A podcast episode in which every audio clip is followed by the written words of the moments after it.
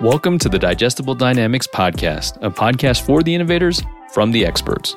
We know that you're busier than ever, and the last thing you need as a business applications innovator is a lengthy, drawn out podcast where you walk away with the possibility of learning something new. Well, that's how the Digestible Dynamics podcast is different. Each episode will contain one digestible tidbit about Dynamics 365 that you can immediately apply to your business. With the combined experience of three decades in the business application space, Dr. KJ and I understand that the power of technology is not about the features and functions, but rather the value it can bring to your business to help you transform and drive growth. That's why we'll focus on the most useful things that you need to know about the Dynamics 365 platform. Welcome, everyone, to the Digestible Dynamics Podcast, your number one source for snackable tidbits that help you optimize your Dynamics 365 experience. KJ, when you think about manufacturing, what comes to mind? Well, Kevin, you know, when I think about manufacturing, it's it's really around producing cars or things that are manufactured like your food, the factories and, and so forth. So that's that's my idea of manufacturing. But what do you think when you think of manufacturing? It actually brings me back to my college days, and man, I feel old for phrasing it that way. Well, you are old um, in the technology sense, but it's just the beginning, my friend. I guess you're right. And, anyways, it reminds me of my manufacturing engineering classes, learning about different materials and their properties and how the properties change when you put them under stress. Actually, my master's thesis was on how steel behaved under hot compression. You can actually find it online if you want to nerd out to material engineering. Maybe read it before bed or something like that. Well, maybe not read it before bed because I don't know if it's going to make me fall asleep. But um, no, I'll definitely find it, go read it, and uh, check on how young Kevin was thinking back in the day. Yeah, let me know what you think of when you when you do read it. But another thing I think about is how much we take manufacturing for granted. Call me spoiled or actually entitled, but when I order something online, I now expect it in two days. Even two day shipping sometimes feels like it's too long of a wait. But I know that the manufacturing process for all the products that I use are mission critical. Without manufacturing, there's no product, right? Yeah, 100%, Kevin. You hit the nail on the head by calling them mission critical. If your product is something tangible, then you'll need a manufacturer to produce your product at scale. Between the pandemic, geopolitical conflicts, and sustainability, there is no short supply of challenges that manufacturers have to deal with. But there's no better time than now to assess the technologies and processes you're using today. Great point, KJ. Technology is not going anywhere. And with technology like mixed reality, our real world and our digital world are increasingly intertwined. But you know what? Enough from us. Let me go ahead and introduce our D365 manufacturing expert, Joe Lee. Joe Lee is a technical sales director within the U.S. manufacturing practice, helping global organizations envision a technology enabled future full of growth and possibility. With more than 20 years of experience helping organizations leverage technology to achieve their strategic initiatives, Joe embraces how organizations can improve efficiency and ensure business continuity today, as well as establish a scalable foundation to support the future transformation and growth of their products and services. He is passionate about his customers' success and has worked across the manufacturing, retail, consumer price goods, and financial services industries. Welcome, Digestible Dynamics. We are so excited to have Joe Lee to talk about Dynamics 365 for manufacturing. Welcome, Joe. Thank you, Kevin. Pleasure seeing both you and KJ here. It's been a while, but uh, excited to join you here today. Oh, we're excited to, to have you on. Yes, sir. And the first thing we're going to ask you is what are the top digital transformation obstacles customers are facing within the manufacturing industry? Yeah, you know what? I would say honestly a couple things. Primarily, simply time, something we all deal with day in and day out, and then also competing priorities digging into that a little bit further, if you think about considering just maintaining the legacy operations and honestly mindset, we all realize that we want to innovate and can gain more efficiency through a host of different transformational initiatives, whether it be automation, proactive telemetry, customer market insights. However, at the end of the day, the operations and production lines need to keep running. We can't just take a plant offline whilst we update it for a month or three months or anything else there. So uh, you know, I would say one final thing too. I think is that we realize there's an ROI to be realized, but it's like making a large personal purchase, whether it be the first house, a fancy car, whatever that is. We know that we want it and even need it, but writing that check can be difficult, even though we know in the end we'll be better. I love that breakdown. But I want to touch on something that you mentioned that I haven't heard really through the different industry experts that we've talked to. Shifting that mindset, how do you go about convincing our customers that they do have to change that mindset? How do you guide them to that that old way of doing things into a new way? Because from a digital transformation perspective, the technology as far as Microsoft, that's the easy part. I feel like the hard part is that mindset. So from your experience, what's worked? Absolutely. I think it all comes down to quantifying it. We're all analytical type people. We want to make smart decisions both professionally and personally. And while status quo can keep things running as it has for the last 50, 100 plus years, realizing what every day, even an hour without doing that transformation, is costing us in terms of efficiency, increased gains, wherever you want to measure it, is what really helps people understand wow, I need to do this sooner than later. Yeah, no, I, I really like that. And are you also seeing with these these customers that are moving from legacy to you know now that that forward thinking? Are you seeing them actually come back and say, "Hey, we want different modules within Dynamics 365 to help the rest of our business to continue to move forward and and move into that new era, so to speak?" Absolutely. And not to play off of digestible dynamics, but they want it easily digestible. We need to understand to change something from end to end takes an enormous amount of time and effort.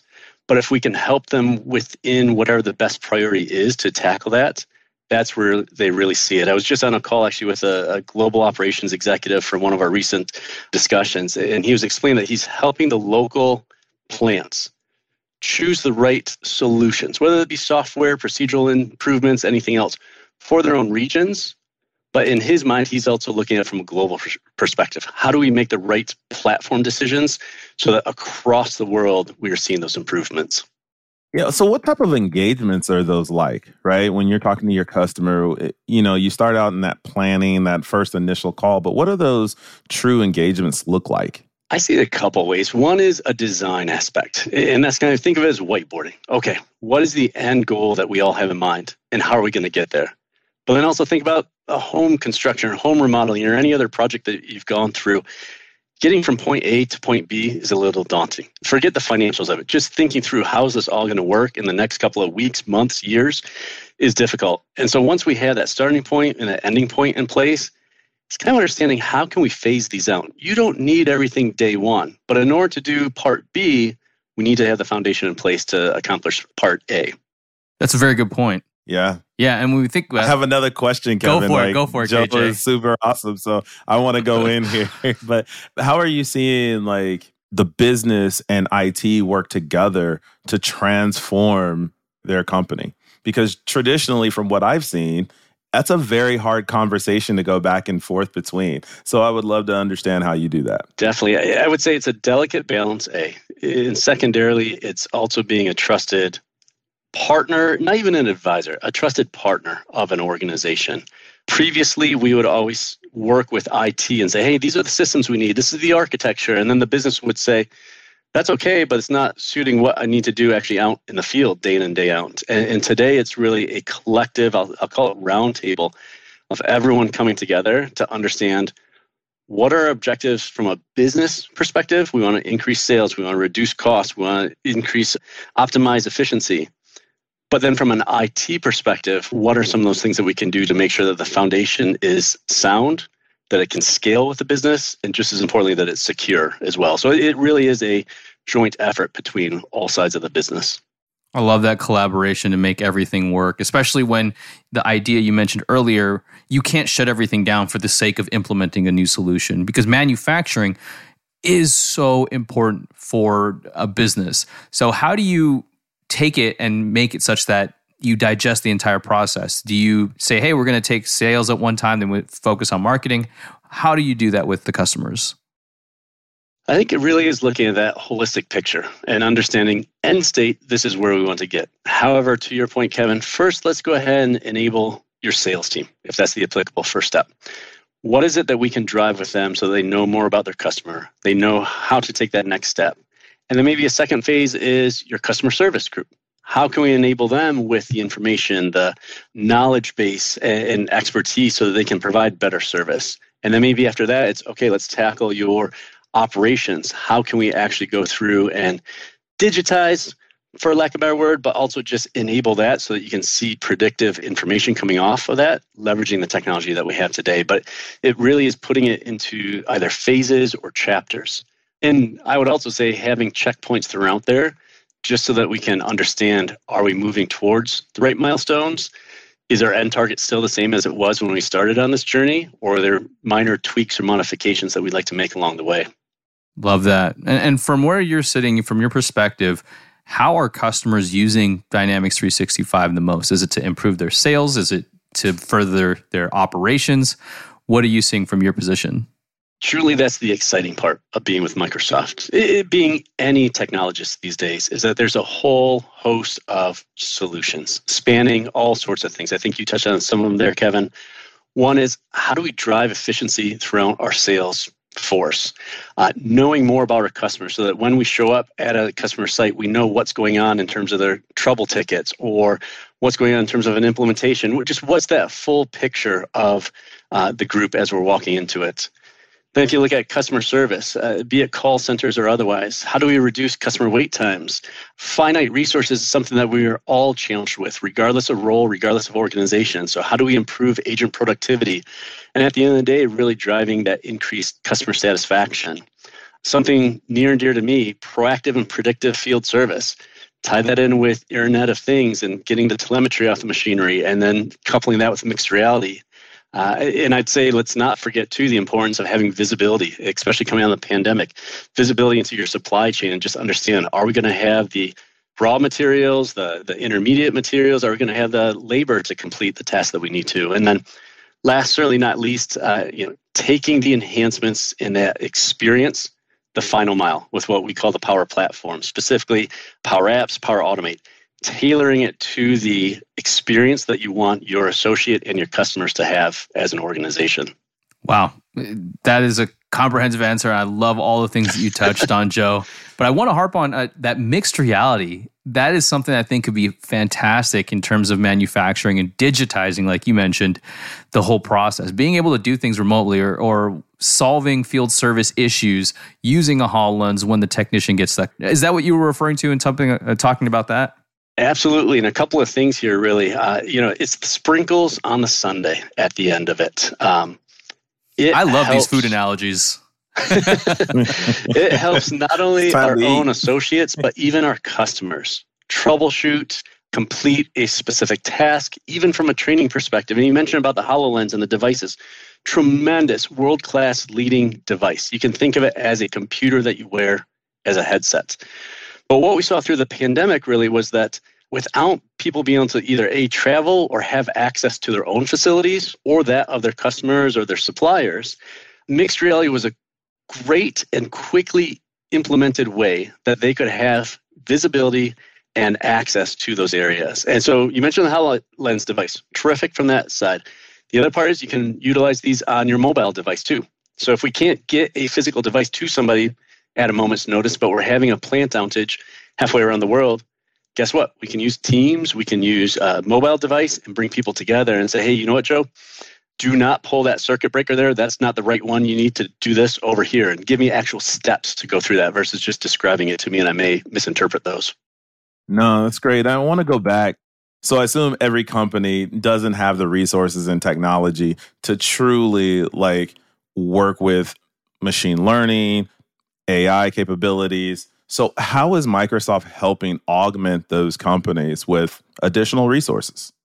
I'd say you touched on that one there, and it's resources. It, it's supporting them to drive awareness, education, and then also the implementation piece of it.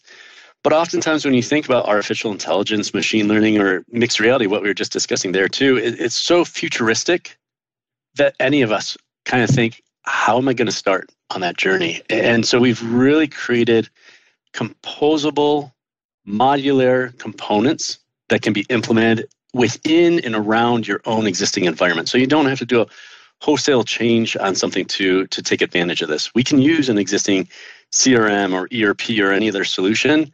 And just going back to the earlier part, just take it that final mile to configure it for your own use cases. Yeah, and when if I understand with AI and machine learning, you can make a problem worse if your processes aren't set straight. So I assume in the manufacturing world, that's a key thing is, hey, are our processes good already so that we can take it that extra mile? Is that right, Joe? That's been a huge part. I mean, in the last decade or so, you always hear garbage in, garbage out when it comes to data quality. But now the application of AI and machine learning as well highlights the underlying processes. Hey, there's a lot of things that we did with human interactions to kind of bend the curve around certain things. Well, utilizing critical business rules around those, it's more binary. We have to have precise uh, decision points and understand what's within and what's outside of thresholds when it comes to measuring some of those anomalies too. No, that's amazing. So, Joe, can you just share a customer success story from the manufacturing uh, industry? Absolutely. Uh, you know, I'd love to come in with some grandiose transformational story uh, around that piece. Many of our stories are comprised of multiple chapters or phases of the transformations we were discussing earlier. A recent one that I was involved with uh, that I'm really excited about just helped establish, first and foremost, that foundation for a holistic corporate transformation that literally will span the next decade and probably beyond. Uh, first and foremost, though, we're focusing on how do we harmonize their multiple data systems, be it from ERPs to CRMs that they've acquired through acquisitions. And then also in that first phase, too, we're looking at a couple of things. One is how do we help enable their sales teams so they know more about their customers that they're selling to? Secondarily, how do we recommend next best actions so based upon either the relationship health or customer signals they know what that next action should be that is recommended right to them, going back to the machine learning AI piece. So that I don't have to sit there and think, hmm, today KJ seems a little bit upset. Maybe I should offer him a discount or a code for this piece of it. It's going to surface that right there in front of me so I don't take, or so that I can take out the human error aspect. And then as well, looking at how we enhance the customer experience, whether it be through a call center, whether it be in this particular scenario, too, one of the steps is going through and revamping their portal and surfacing the most commonly asked questions or helping them complete the tasks right there at their fingertips. So, taking it back to our own personal experiences, how can we make it that much better so that when I think of customer ABC, whether it be Microsoft or pick any other organization out there, I think that was a value added interaction that I had with them, and I'm excited to do it again with them on my next purchase, on my next call, whatever that be. No, amazing story, Joe. We truly, truly appreciate you jumping on, coming in, and and dropping some nuggets for our listeners here. And we look forward to having you back on to you know talk about how Dynamics is digitally transforming customers around the globe. So again, thank you. Appreciate the time today. Hopefully, it was of value, and really excited to spend some time with both of you. Thanks, Joe. Thank you for tuning in to Digestible Dynamics Podcast, a show for you, the innovators, with content directly from the experts. While we only cover one tidbit of Dynamics 365 per episode, if you want to learn more, head over to our LinkedIn page by searching for Digestible Dynamics on LinkedIn so that we can guide you to the right resource to help you maximize your Dynamics 365 experience. If you have any other questions, email your host, KJ and KG, at digestibledynamics at Microsoft.com. Until next time, folks.